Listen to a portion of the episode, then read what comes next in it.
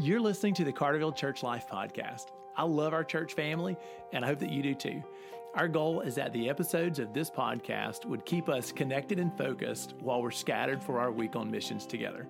I hope that you're blessed by what you hear today. Hey, thanks a ton for tuning in to today's episode of the podcast. I am so glad that you're here. Listen, I just want to take a minute as a pastor to say, you know, thanks. Thanks to a fantastic church family. Uh, I'm recording this podcast on a Monday. You're probably listening to it on Tuesday. But yesterday, on May the 17th of 2020, um, I recognized that it's been exactly five years since uh, the day that we voted as a church. And this church family gave Lindsay and I um, the privilege of being able to lead this congregation, that I got the opportunity to preach to you uh, into the next season of my life life and uh, to be a shepherd to this family. And I'll I'll say this as I get started with this podcast, man, I I am probably more aware of the mistakes I've made in the last five years and the things, the shortcomings that I brought to the table.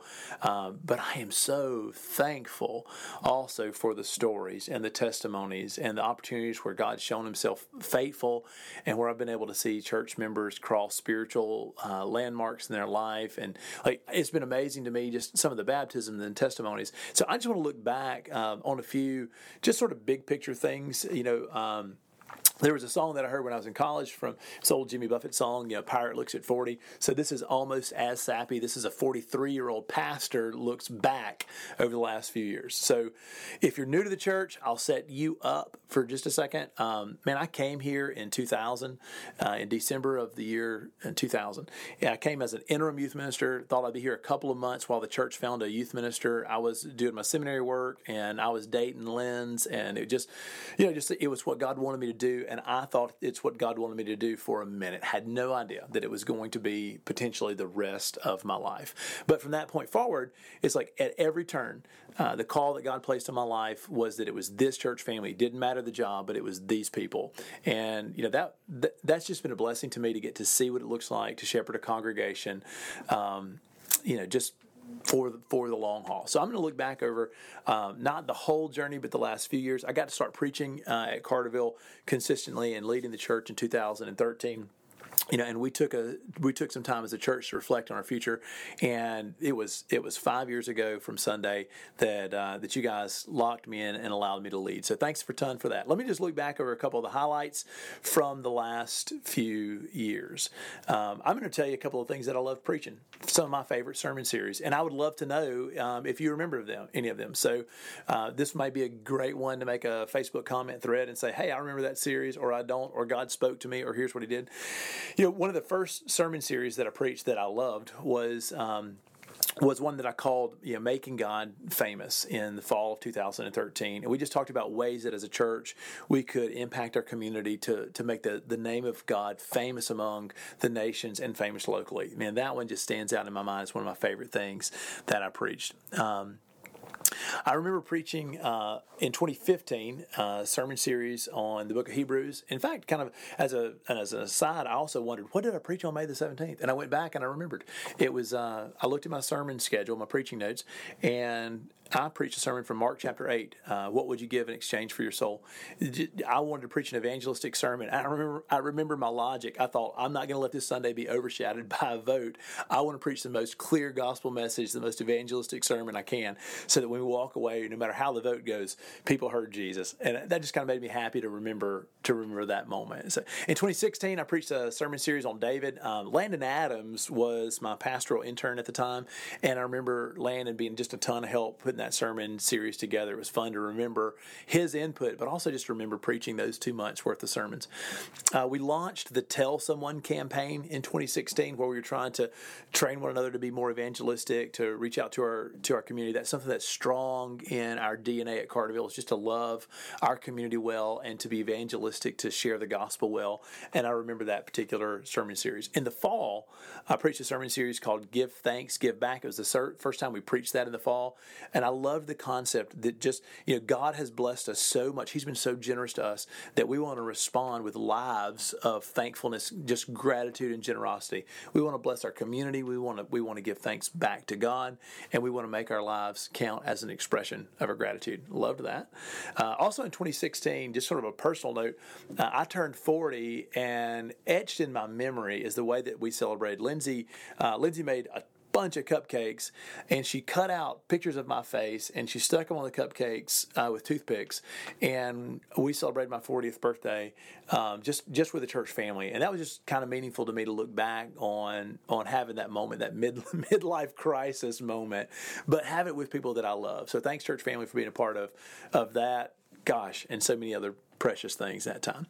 Uh, in 2017 I was wrapping up uh, my dissertation. I graduated from a PhD work in 2017, and kind of a cool surprise for me.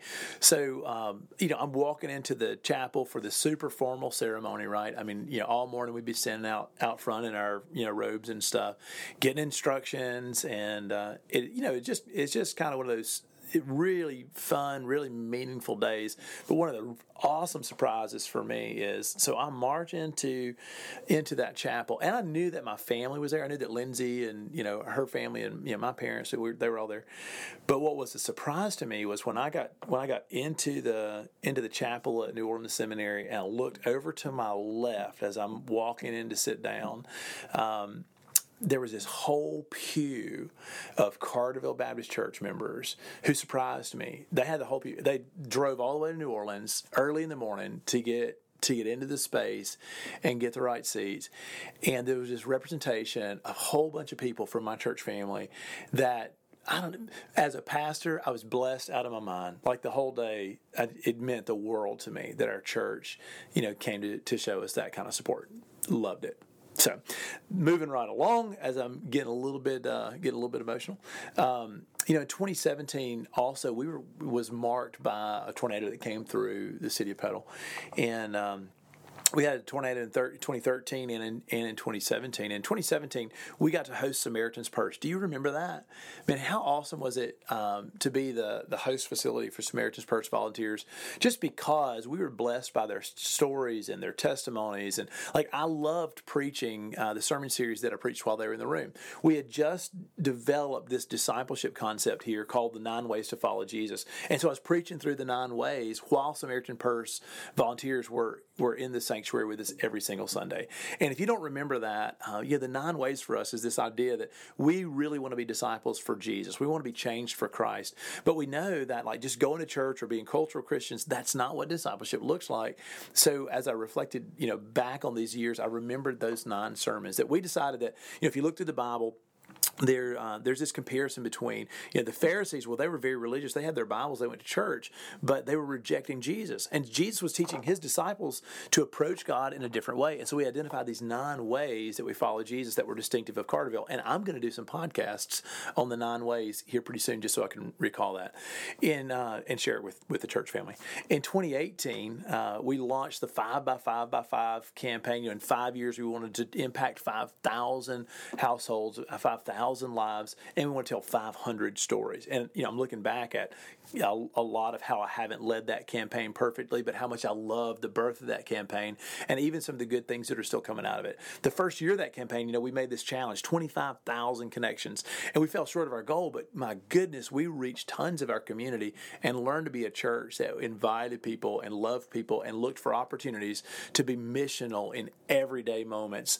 And uh, that that was like that was huge for me as I remember remember remember that moment as a pastor. You know, last year one of the fa- my favorite things that I preached to the church was the was the We Believe uh, sermon series, and I'll tell you, 2020 definitely is going to be somewhat marked by the Corona quarantine. But before that, before that, you know, we preached a, a sermon series that we were calling First Fruits. As a church, we were reminding each other that we want to give God our first and our best, not our least or our leftovers. And like that sermon series is still ringing in my ears, you know, today. To be honest with you, I look back over um, over all the years, you know, to 2015 to 2013 to, to 2000, and the real memories though that stand out for me are the moments that I've just had conversations on the sidewalk or in football stands or in school hallways or at my home or at your home, just where we have tried to live life together. Some high moments, some low moments, and a whole lot of learn, learning and growing together. And here's what I want to do today. I just want to look up at you and say, listen, church family, I know how Jesus has been shaping me for the last 19 years and the last five, but I'd love to know how God is shaping you. And what has God been doing in your life in the last five years while we've been gathering for church together, while we've been loving each other? And will you buckle your seatbelt for the next five? Like, what are we going to see God do in all of our lives for the next five years if we will surrender to him and let his spirit lead. So thanks for thanks for bearing with a moment of nostalgia from a preacher who loves you dearly. Thanks so much for putting up with my shortcomings my mistakes and thank you very much for being faithful as a church. Like i could not ask for a better church family of faith filled believers who are willing to love each other and love Jesus well. You guys are amazing. And after five years of officially being your pastor, I just want to say thank you. It's been amazing on my end, and I credit you for that. We have a very faithful Heavenly Father and a great church family. I love you. Thanks a ton.